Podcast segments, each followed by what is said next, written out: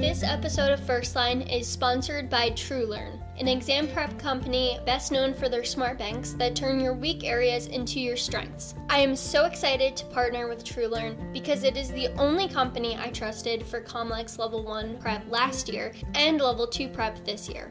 For my listeners who are taking the USMLE, TrueLearn also has an amazing USMLE Smart Bank. Each TrueLearn Smart Bank practice question has detailed answer explanations and succinct bottom lines to get the big learning takeaway. TrueLearn includes first aid references for each question and an option to create tests based off of topics, so you can use TrueLearn to help prepare for your school's test during the year. Lastly, if you are in your third year like me, TrueLearn also offers smart banks for shelf exams. Go to truelearn.com and use one of my special discount codes for up to $35 off your new subscription. Special discount codes can be found in the episode description. TrueLearn is the first line solution to excelling on your exam.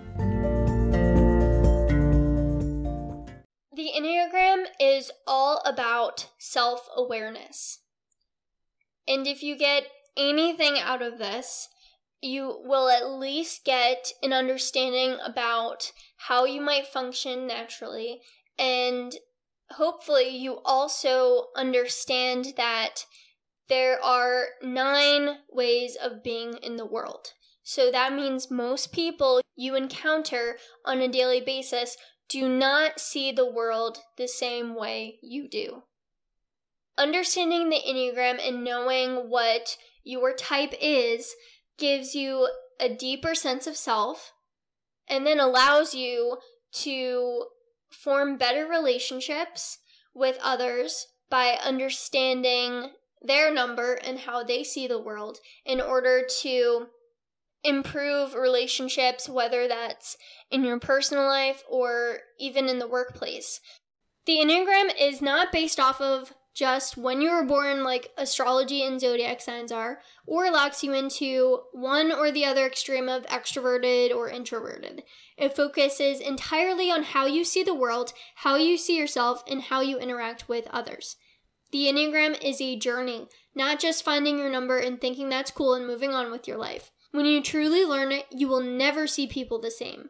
You will know that not everyone is the same and that there are different ways to see the world. This is a journey of self discovery.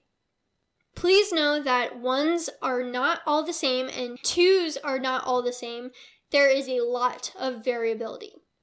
I don't want to confuse you and complicate it too early on, but there are subtypes and wings as well. Enneagram is not something like other personality types that are written in a way that could apply to anyone or that would change depending on the day. You are always one number. Also, know that the Enneagram is not meant to normalize or justify bad behavior. It's meant to provide self reflection, room for growth, and to understand others. I have thought I was each of the numbers at some point in time, and that is normal. That is okay. This is supposed to be a journey to find out what is really important to you and how you see the world. My name is Aubrey Ann Jackson, and this is First Line. Thanks for joining me for another episode. The fact that you're listening to this podcast episode probably means you're at least curious about the Enneagram. I'm going to take the first part of this episode to kind of explain in general why the Enneagram matters and how you can use it uh, for yourself and with your relationships, how you interact with other people, knowing that this way of thinking about people's personalities and who we are is a way that I think is more helpful than other things like Myers Briggs personality and uh, Strength Finders and things like that. You'll quickly pick up that it goes a lot deeper and has a lot of spiritual connections, specifically in Christianity. I'll first start up to say that I very much discourage anyone from listening to this episode and then jumping on to Google an Enneagram test. I strongly believe that that is not the correct way of learning the Enneagram. The Enneagram has largely been an oral tradition, which means it's been passed down just by word of mouth, and eventually it was put to paper, but we don't really know quite how old the Enneagram really is. But the tradition has always been to learn about all of the types, and then after that, then you can kind of figure out what number you are. I was introduced to the Enneagram in a way that I thought it was just like Myers Briggs. And uh, if you care to know, my Myers Briggs usually tests as ESTJ, which I always kind of disagree with because the actual explanation of that type seems to fit me, but I wouldn't really consider myself extroverted, and I kind of had a tough time wrapping my head around that someone is either introverted or extroverted. I'm sure that there are people that do have one extreme or the other, but I think most people are somewhere in between. And I kind of feel like that across the spectrum of Myers Briggs. And I also felt that, well, a lot of times I am ESTJ all the way when I am comfortable and confident, but I'm not always like that and sometimes I have different motivations and sometimes I could present as more of like INFP. And when I'm looking at that description of that personality type, then I I can kind of identify with that as well. So I always kind of struggled with that. And so when I first heard of the Enneagram, I thought it was kind of the same kind of thing. So I really like personality tests. So I ended up taking an online test for it. I was typed mistyped as a 3 I thought I was a three for a few years, and I kind of heard the Enneagram in passing. And if anyone would ask, I would probably say I'm a three. Why I like the Enneagram is that you have one number, which is guided by what you seek in life. And it's really just a way of seeing the world. There is essentially nine ways of seeing the world in nine deepest motivations that after you determine that, there's kind of a pattern with other people that have that same deepest motivation and a way that they view the world. There's a lot of similarities and just patterns to observe of how that number typically presents as, either behavior wise, thoughts, feelings, how they work with others, their roles in a community, in a workplace. And there, there's a lot that we can kind of take from that just by knowing what your core number is. And so, in addition to the core number, the Enneagram allows for some movement, some flexibility. And this is how we get people that can have pretty diverse personalities within the same number. I'm going to take this episode to speak broadly, and then I have one episode for each number to talk more in depth. I'm sure most of you would be able to tell me that sometimes it feels like you're a different person. That's because you kind of naturally take on different characteristics, and we do this unconsciously, but when you do find your number, you will be astonished that there are people like you that kind of have these same type of moves in their personality. You don't change the way you view the world, you're still your number, but you do take on other characteristics and energies of another number. The beauty of the Enneagram is that the number you move in during stress is actually the number that you need in order to stay calm, to take a step back, and to heal. For security, think of how your personality changes when you feel completely comfortable. This could include working in a job that you really love, spending time with family, or taking a vacation. No matter what your happy place is, you may realize that you take on different energy that fits another number and that you need that number to revitalize yourself. Some numbers can move into their stress or security number for days at a time, and for others, it could be mere seconds. This can also, of course, vary person to person. And the cool thing about the Enneagram is that it's not just a personality test that you take and then you forget about, like, oh, that's cool, but you don't really do anything for it. It's more of a guide so that you can learn about yourself. You can learn about other people because ideally you're learning about all the numbers.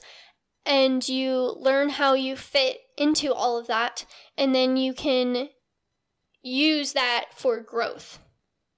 When I am stressed or when I am in security, learning about those numbers will help me to consciously choose the positive characteristics instead of more of the negative characteristics, which might be more natural to lean into. And so a lot of this is mindfulness, being aware that you tend to be a certain way, and then kind of do some self reflection, work on changing that for the better, especially if you can acknowledge some of your bad habits and some of maybe even your toxic behaviors. So, for each of the nine numbers, there can be a healthy side to it and a toxic side to it. And I'll also note that the strength of each number can also be the weakness of each number. But each number is very well rounded in itself and has a lot of opportunity for growth that you'll quickly learn. I'll also briefly mention because I don't want to confuse you too much in the first episode of this series is that there are also subtypes. You have the 1 through 9 and then you can also have three different possibilities of a self-preserving subtype, a sexual subtype, and a social subtype.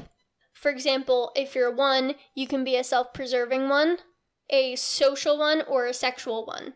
And none of these are better or worse than others, and often it's more of you have a dominant subtype, so there's one that's a little bit stronger, and then your other subtypes are less so. You can also have like two pretty strong subtypes and then one that's a little less, or you can be completely balanced in all three. And just because you're balanced doesn't mean that's better or worse at all. And that's for each of the numbers that you can be self preserving, sexual, or social. And that just adds even more diversity. And that's why, like, I could meet someone else that is also a one, but they can have a drastically different personality than me. However, we tend to see the world in a similar way, and we tend to have very similar deep motivations for what we do. And so that's really what unites it. So, knowing the Enneagram is really a field of study, and applying the Enneagram is more of an art form. I know I talked about that there's a lot of variation between what your subtype can be and what your wings can be, but please know you are always your one number. And you are that number throughout your life. It never changes. Your subtype can change and your wings can change. And you can also move from stress and security to the different numbers that are determined by your number, but you are al- always your number. Even an experience that you can look back on and you think that it defines you as a person, that is still not going to change your number. Things like trauma does not change your number. Mental illness does not change your number. Many people, when they're first learning the Enneagram, realize that they may identify more with the unhealthy space within their number, and this is completely normal. I promise you that through understanding your number and its healthy space, it will be easier to move into it and unlock what you are capable of. Don't try to be a different number. It's not going to work. It's the way you see the world, and you can't change it. So that's why a lot of times when you try to take advice from other people, it doesn't really resonate with you. And it's because you cannot become them. You cannot become their number. It helps a lot when you find role models that are actually within your number and within your means. So, stances refer to how you interact with others. And I think once you can kind of decide what your stance is, it helps if you're trying to narrow down between a few numbers. So there's the aggressive stance, the dependent stance, and the withdrawing stance. Aggressive numbers are 3, 7, and 8. Dependent numbers are 1, 2, and 6. And withdrawing numbers are 4, 5, and 9. I like to think of stances like extroverted being aggressive, introverted being withdrawn, and dependent being somewhere in between, but it doesn't have to quite work like that because there are certainly introverted sevens and extroverted nines, for example. but this is a good rough template to use when you're still learning. Because the aggressive stance have a more outward focus, withdrawn numbers have more inward, dependent numbers more than the other two stances get more of a sense of who they are based on other people, and they are especially relational. You're just naturally one number. It's kind of how you were born. We see that no matter what life throws at you, no matter how your upbringing was, you always remain the same number, and the way you see the world is always the same.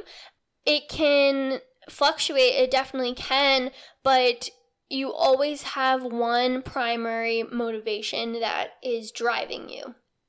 The Enneagram you'll learn has a lot of room for growth. It has room for you to move into another number.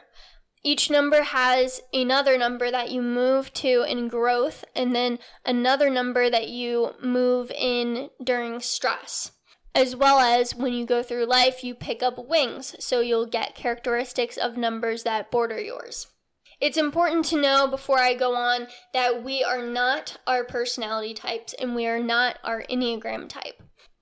And then all of that is separate from your essence, which I would think of essence as kind of being your soul, and it's very much separate from your brain, from anything organic, this is kind of who you are deep down inside, beneath everything. So beneath your nature, beneath your nurture, you you are who you are and I would always put this in the context of God if you are religious in any way. This is who you are before God. So it's very much separate from from the world.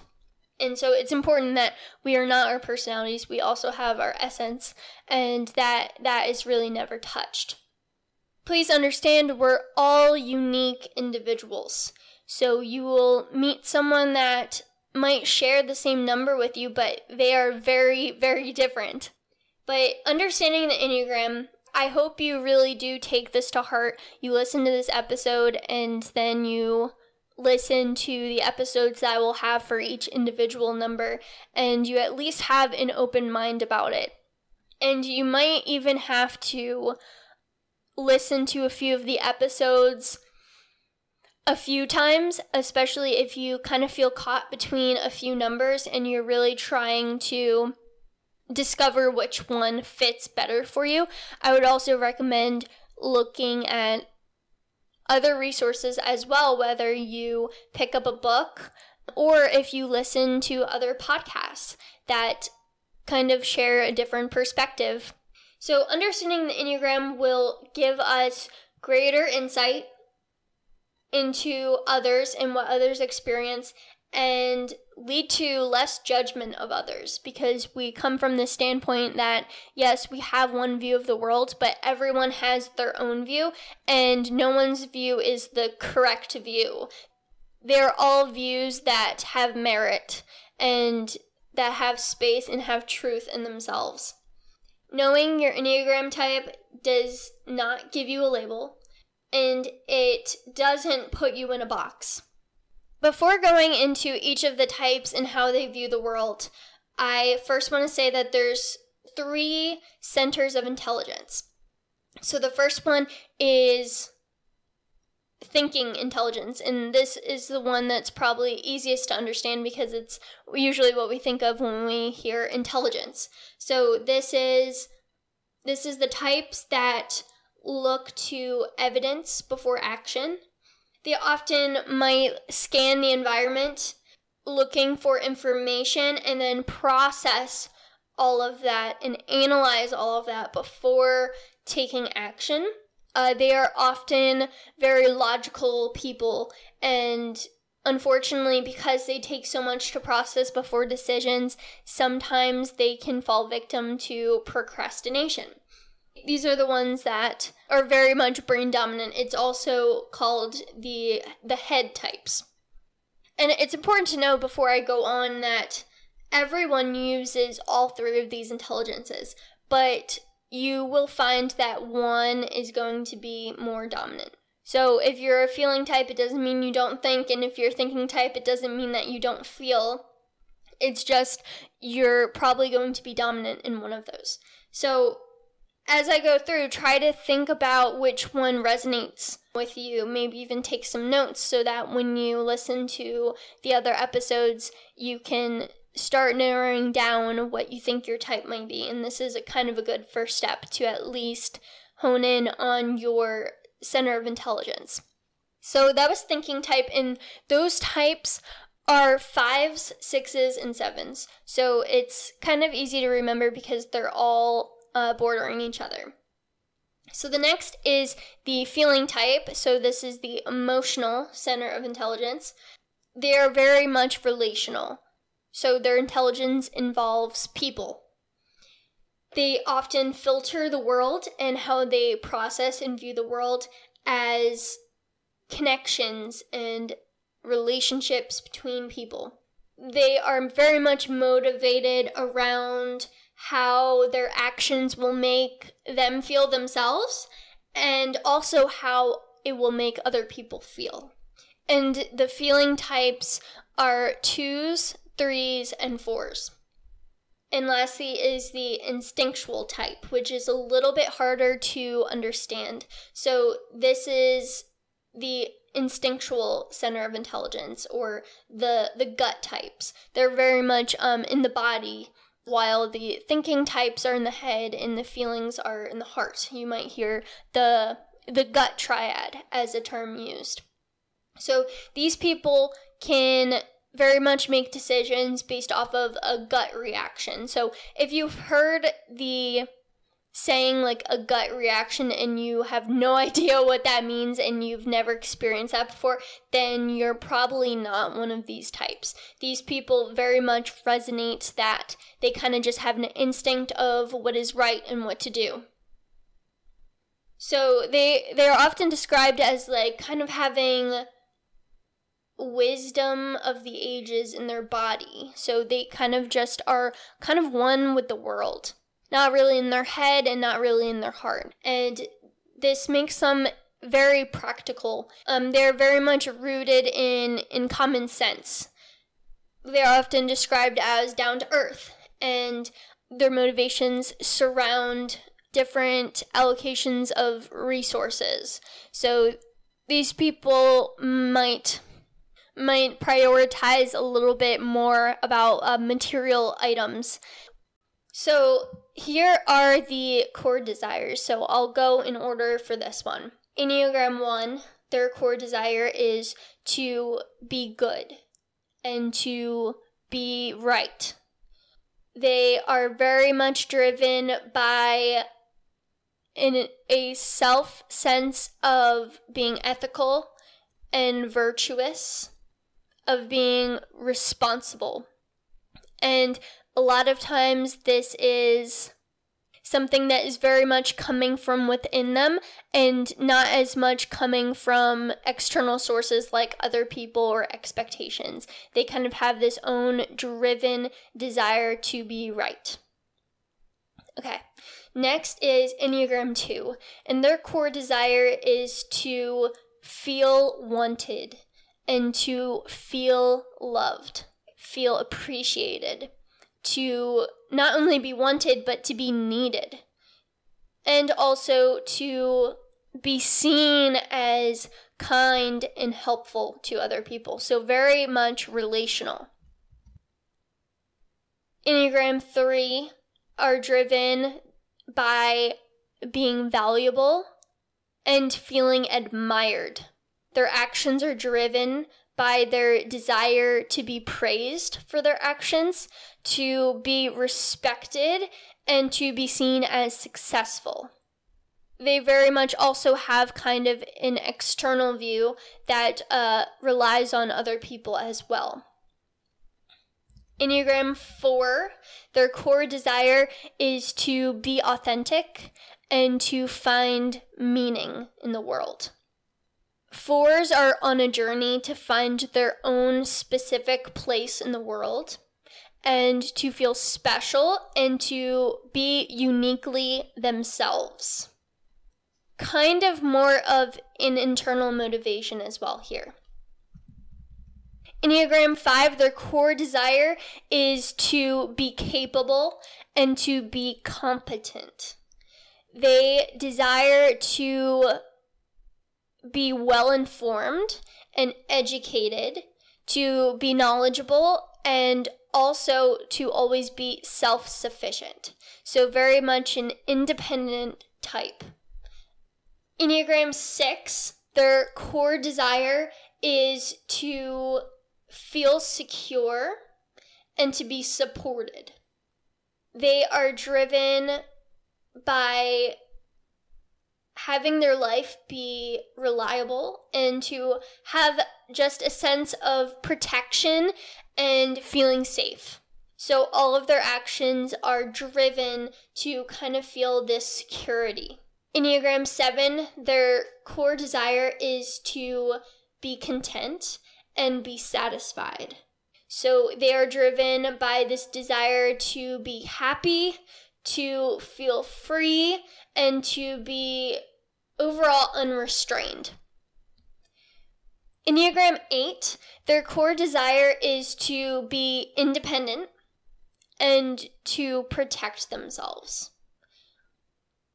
So, kind of like the Enneagram 5 independence, but this one is a little bit more about the power dynamic. They want to have power over themselves, they want to be self governed, and they want to have the capability of protecting themselves and those that they care about. And finally, Enneagram 9's core desire is to be at peace and to have harmony in their life.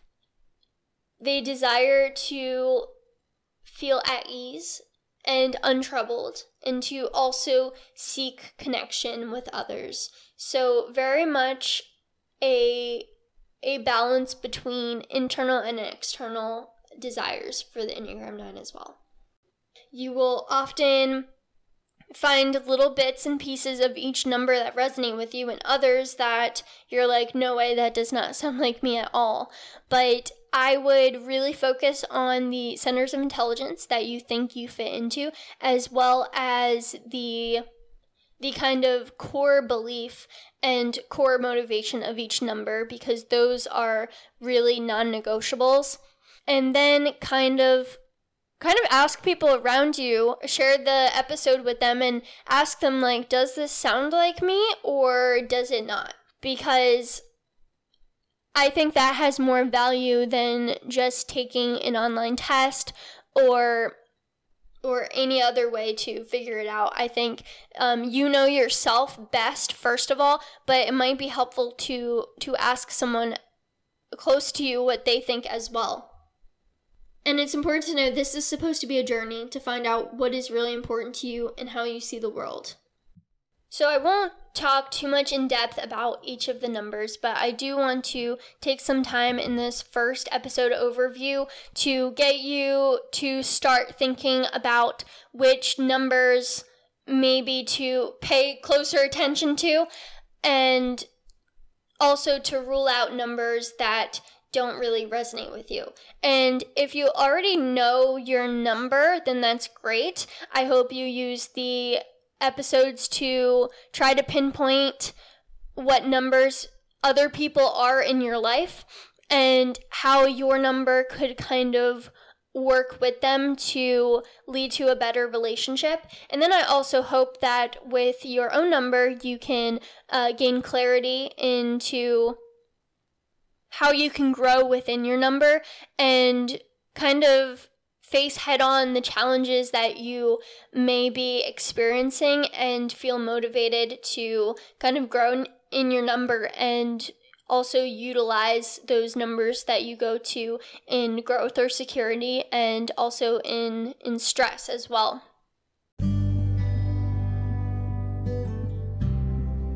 Thank you so much for listening. Again, I'm on Instagram at First Line Podcast. Also on Facebook, facebook.com slash First Line Podcast. You can reach out for any questions, comments, suggestions, feedback.